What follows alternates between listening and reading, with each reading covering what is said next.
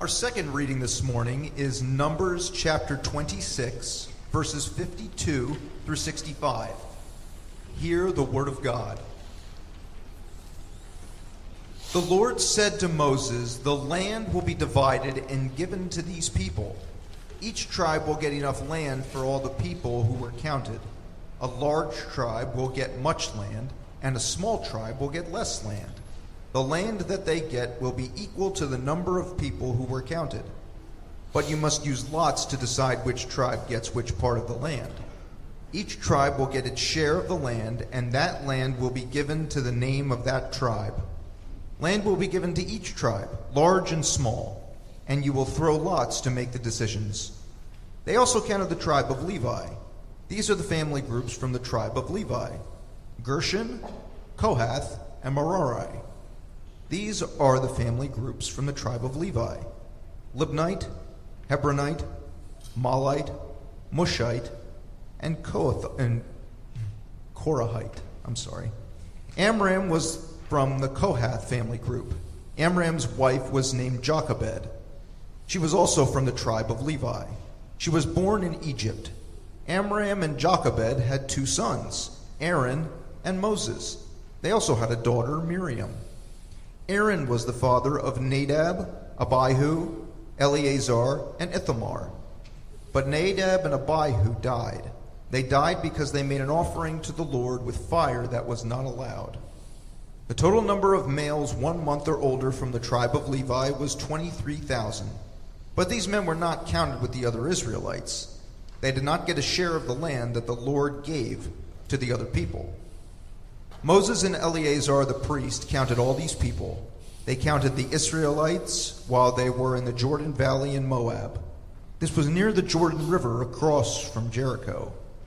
Many years before, in the desert of Sinai, Moses and Aaron the priest counted the Israelites. But all these people were dead.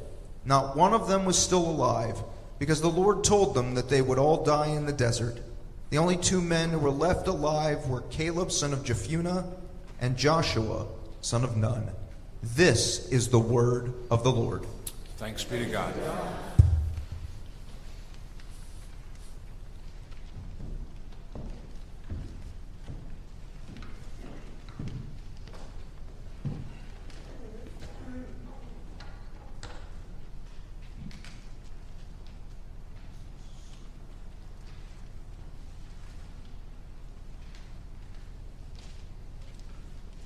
So when the when the reading is long or when it has a lot of Hebrew names, I ask Jordan to read for me.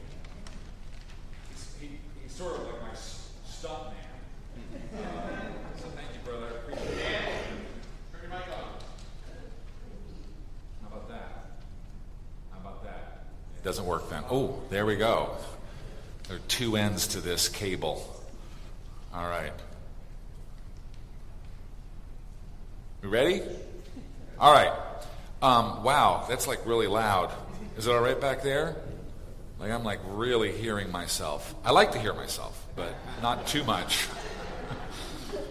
not too much. All right. um, uh, Pastor Bruno, it's good to have you back. My joy. Pastor Bruno was down at the beach this week, relaxing. Okay, every once in a while the pastor does need to go away, but he's here uh, in worship this Sunday, and then you're going to go back down to the beach to relax for another week, and then he'll be back up on on next Sunday. Um, let me uh, begin with a word of prayer. Father God, you have us in the palm of your hand. You have known us while we were being knit together in our mother's wombs. Lord, we come to you this day in faith and in trust, trusting that you have a word for us this day. We uh, ask that as we listen to your word proclaim, that our hearts would be attentive to uh, what it is that you would have us know and what it is that you would have us do. And I pray that the power of the Holy Spirit, which inspired these words to be written so long ago, that they might illuminate our hearts and minds this morning. This I pray in Jesus' name. Amen. Amen. So when uh, a new pope is elected, the College of Cardinals meets and they choose one of their own to be the new pontiff, the new king of the worldwide Roman Catholic Church. There are only 222 cardinals uh, in the entire world, so it is an extremely exalted status with extraordinary power and privilege. But you can imagine that when a sitting pope begins to fade, Whenever it seems like a new election might be around the corner, that each of the princes of the church might begin to think to himself, you know, I'd be a pretty good pope myself. And when the election happens and it doesn't come out their way. I suppose the disappointed cardinals have to muster the fake smiles and enthusiasm for the winner that you see on the faces of the runners up at the Miss America pageant. Even if we are cardinals, princes of the church, even if we are runners up at the Miss America pageant, we are tempted to want more. As high as we might be, on the ladder of life, we still want something beyond where we are. We are high up on the ladder of life, but we know that there's someone who is yet higher than us. This morning, I want to talk to you about contentment. I want to talk to you about a prince of the church who learned to be happy as a church janitor. I want to talk to you about Korah and the descendants of Korah. Back in Numbers chapter 16, we read about Korah, a cousin of Moses and Aaron, who led a rebellion against Moses and Aaron. Korah gathered around him 250 other men, and they tried to oust Moses and Aaron from power. They had the usual complaints that we've heard throughout the book of Numbers. Oh, things were so great back in Egypt and you brought us out here in the wilderness to die. Where is that land of milk and honey that you promised? But the rebellion was more than just nostalgia for the past or grumbling about the present. It was also about envy and jealousy and a desire for control. It was about who got to do what and who was in charge. God responded to Korah's rebellion with an earthquake, with a fire, and with a plague. First, Korah and his entire household were swallowed up in an earthquake. And then 250 of his supporters were killed by a fireball that falls out of heaven. And then 14,700 children of Israel are destroyed in a plague. After smiting the people, God then reaffirms his call on the life of Aaron by having Aaron's walking stick bud. Well, it didn't only bud, it also produced flowers and, and almonds. Korah and the rebels grasped after something that didn't belong to them. Korah and the rebels coveted what God had given to someone else. If we want to live a life that is pleasing to God, we must be content with what we have. Let me say that again. If we want to live a life pleasing to God, we must be content with what we have. The 10th commandment says, You shall not covet your neighbor's house. You shall covet your neighbor's wife or his male or female servant or his ox or his donkey or anything that belongs to your neighbor. The Apostle Paul, instructing the young Timothy, says, Godliness with contentment is great gain. For we brought nothing into the world, and we can take nothing out of the world. But if we have food and clothing, we will be content with that. Those who want to get rich fall into temptation and a trap and into many foolish and harmful desires that plunge people into ruin and destruction for the love of money is the root of all kinds of evil. Some people, eager for money, have wandered from the faith and pierced themselves with many griefs. Contentment says, This is what I have, this is what God has given me, and I'll be satisfied with it. Contentment says, This is what I have, this is what God has given to me, and I know that God has been good to me. Grumbling, of course, is a sure sign that we lack contentment. At some point in their history, the children of Israel are living in Egypt and they're complaining about being slaves. They're well fed, but they're slaves, and they cry out to God, and God hears their complaint. And so God pulls them out of slavery, and He puts them out in the wilderness, so they're no longer slaves. But the food's not very good. And so they begin to complain about the food. Let's go back to Egypt. At least we had onions and cucumbers in Egypt. Maybe being a slave wasn't so bad. Envy also is a sign of our lack of contentment. Maybe you think that the Israelites were right to grumble because they had it so tough. But you'll observe that people who seemingly have everything can still complain with the best of them. They have more than they need, but they're unhappy because they don't have everything. Envy and grumbling really are the same thing.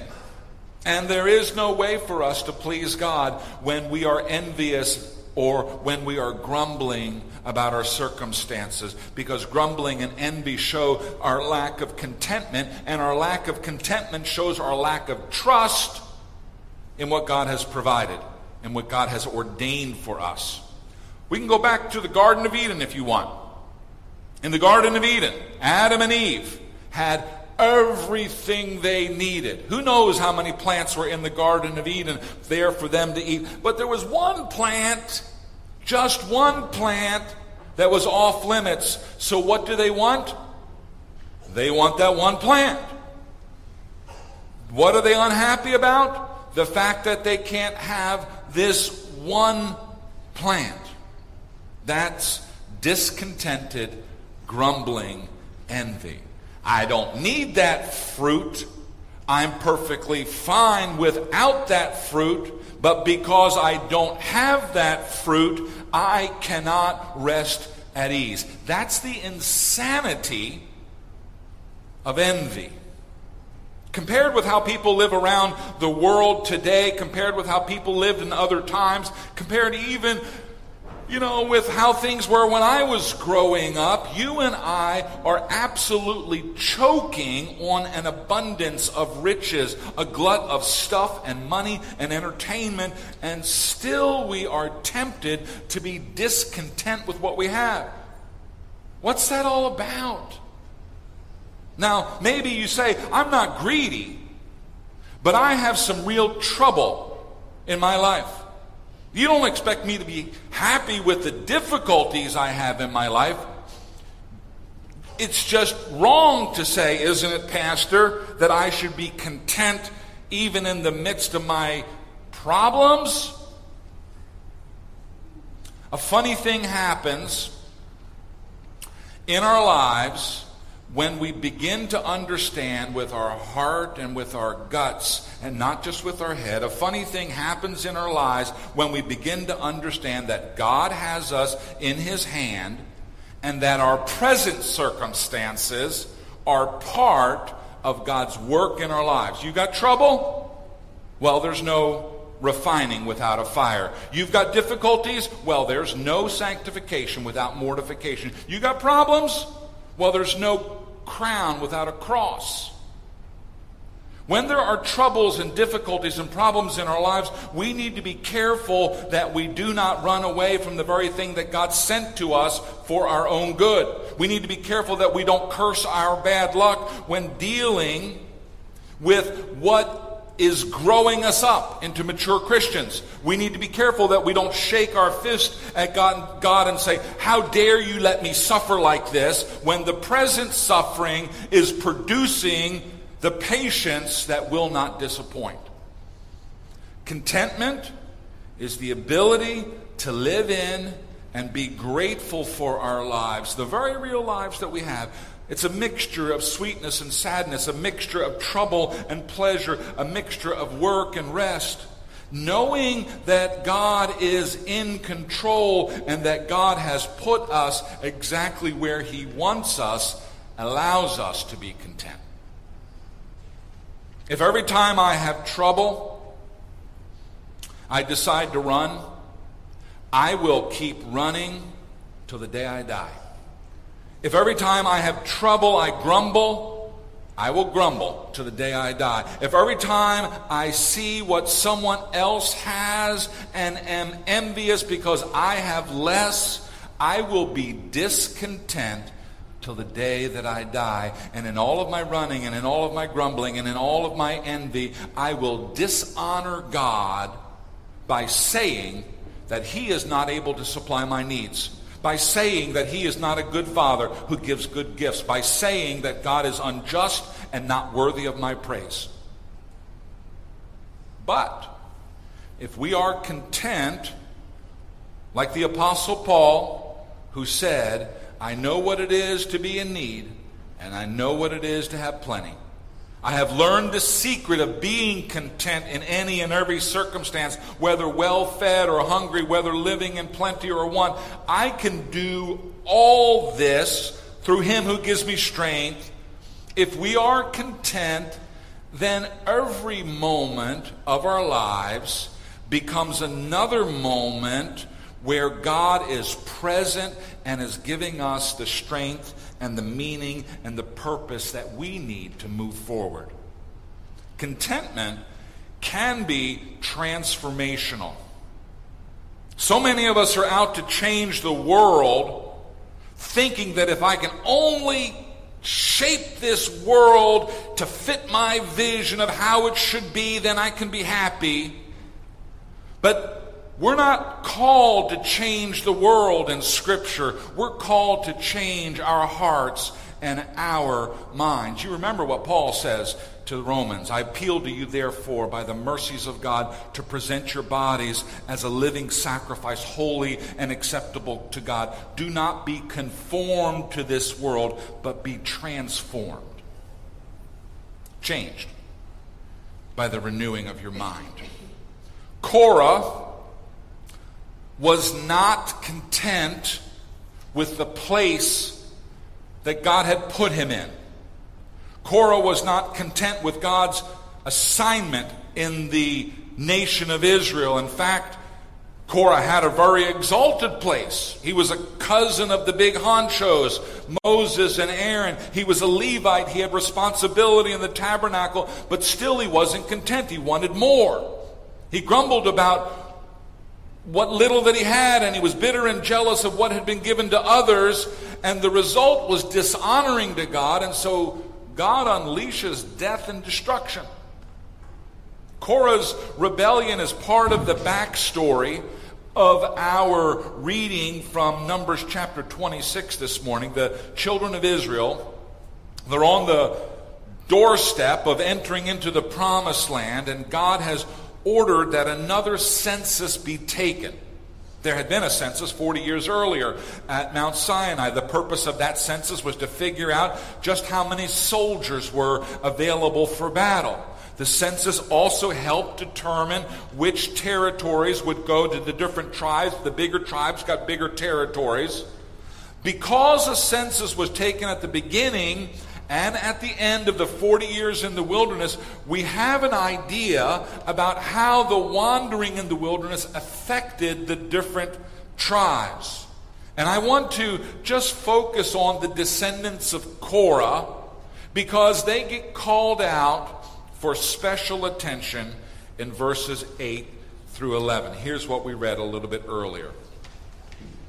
Oh, I've got to read the Hebrew names now. No, that's all right. Okay, Palu's son, Palu's son was Eliab. Eliab had three sons, Nemuel, Dathan, and Abiram. Remember, Dathan and Abiram were the two leaders who turned against Moses and Aaron. They followed Korah when Korah turned against the Lord. That was the time when the earth opened and swallowed Korah and all of his followers, and 250 men died. That was a warning to all the Israelites. But the other people who were from the family of Korah did not die, which is why they show up in the census. Okay? God could have eliminated the whole line, but He has mercy on the line of Korah. Notice that phrase that this was a warning to all of the Israelites. The death of the rebels was a warning to the rest of the community. And you'll recall that the death was an extraordinary death. It was a weird death just so that people would notice. So God's like mulling this over. How are we going to kill these people?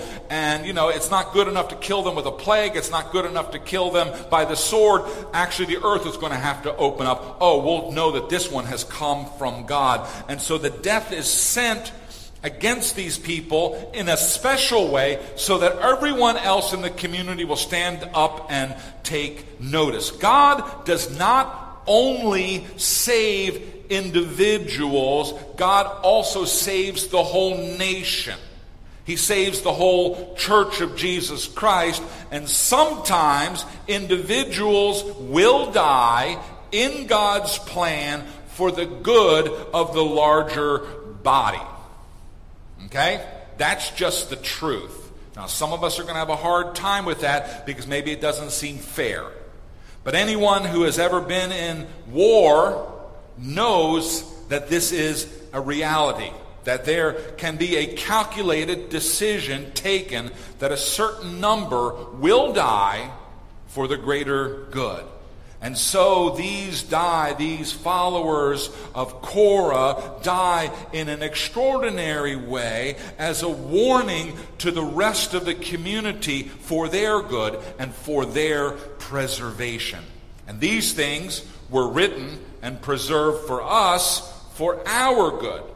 The things that happened to Korah are a warning for us today. This is why they were recorded in Scripture and preserved down through the centuries. Paul writes in 1 Corinthians, These things happened to them as an example, but they were written down for our instruction. So if you're wondering why these crazy stories in the Old Testament are written, eh, it's for us.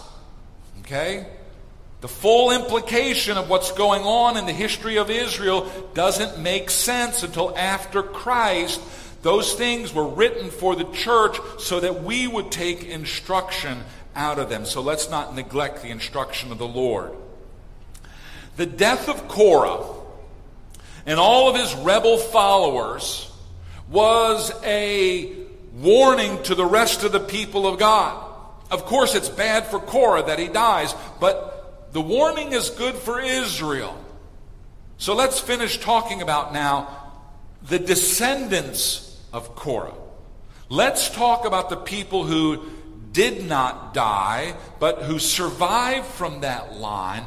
These would be the individuals who knew in a special way the story of God's wrath against their rebellious ancestors. Imagine growing up as an Israelite and you've got it as your surname, Korah. I'm Daniel Korah. Yeah, yeah, my great grandfather, he was the rebel. Okay? You would always have that before your mind. These people knew who they had come from. Korah has descendants. Not all of them die. And because not all of them die, this story is preserved and survived and lived on in the community because there was an opportunity for the descendants of Korah to be redeemed. Okay? It works out in the end.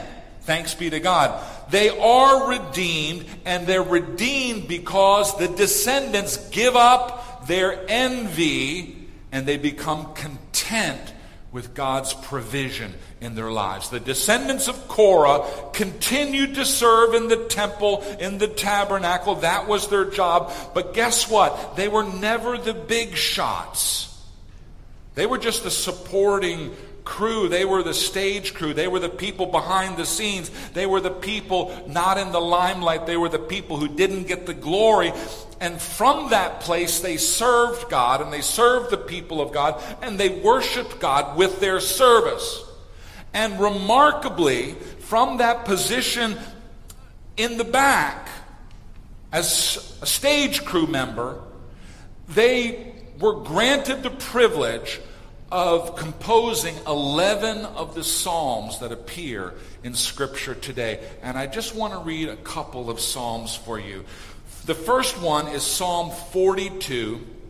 That was our opening psalm this morning. We also sang it.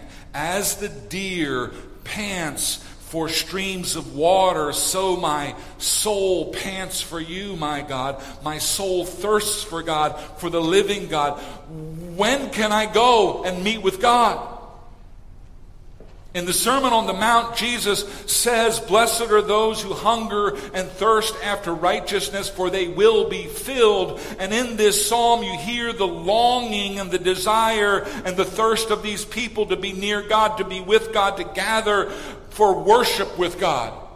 It's as if Sunday can't come soon enough for them. When can I go and meet with God?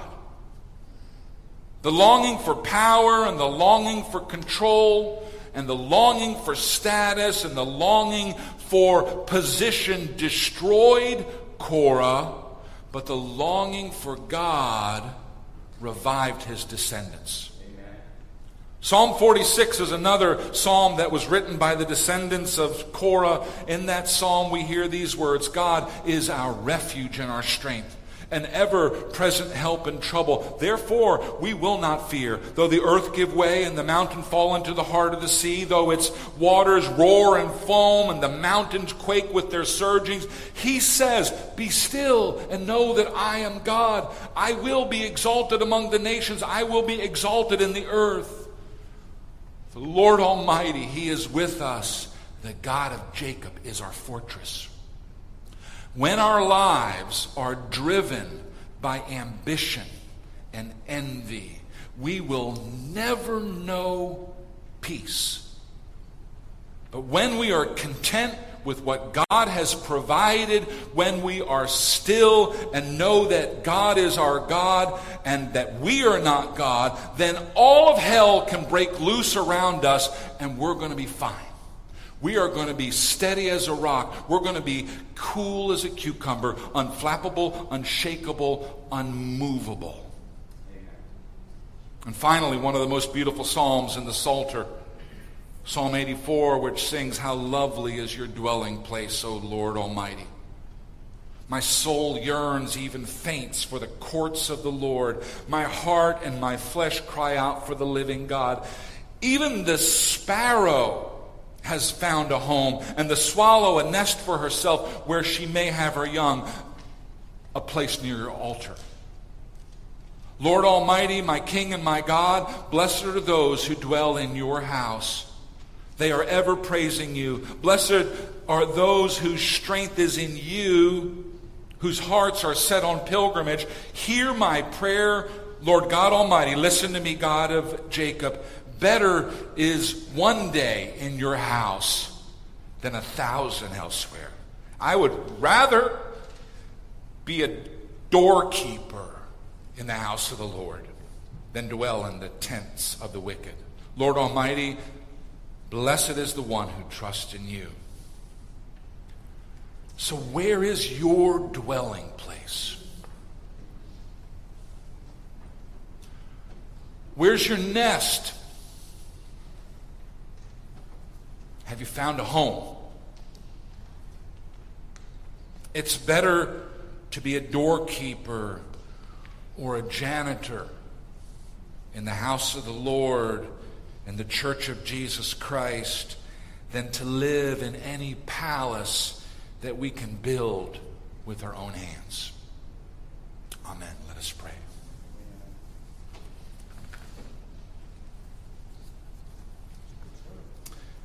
Let us see your glory, Lord. And turn our eyes from the foolishness of this world. Let us trade contentment in you for our envy of our neighbor. Father God, I ask that we would find our fullness and our sufficiency in you. May we be filled and full of joy and overflowing. And may we, in our contentment and our satisfaction with you, bring you honor and glory that you deserve. Father God, forgive us where we have been discontent and pursuing our own agendas. Forgive us for not trusting you with your provision in our lives. Lord, I know that our lives have trouble and we've got difficulties. But you have promised to be the one who provides for us, and you have. And so now teach our hearts to be childlike in our trust of you. May we know that all good things come from you because you are our loving Father. You have given us good things. Lord, may our feet rest on the solid rock of Jesus. May our trust not be in ourselves. May we weather the storms of our lives and all of the noise and tumult that is all around us. May it not bother us. May we be rock steady satisfied, content in you. Lord, I pray that our hearts would long to worship you. I pray that we would not neglect the meeting of the saints. I pray that you would continue to whet our appetite for that day when we will be in your presence, rejoicing forever. Lord, we ask that you would be honored and glorified in our worship of you this day. And we pray these things in Jesus' name. Amen.